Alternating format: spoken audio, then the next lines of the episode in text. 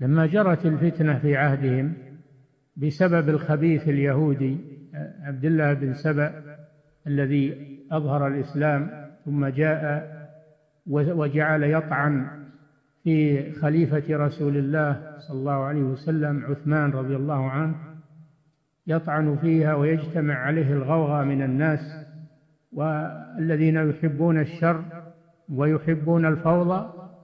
لا يخلو زمان من أمثال هؤلاء. الناس لو وجدوا من يقودهم إلى الشر لاجتمعوا عليه إلا من رحم الله.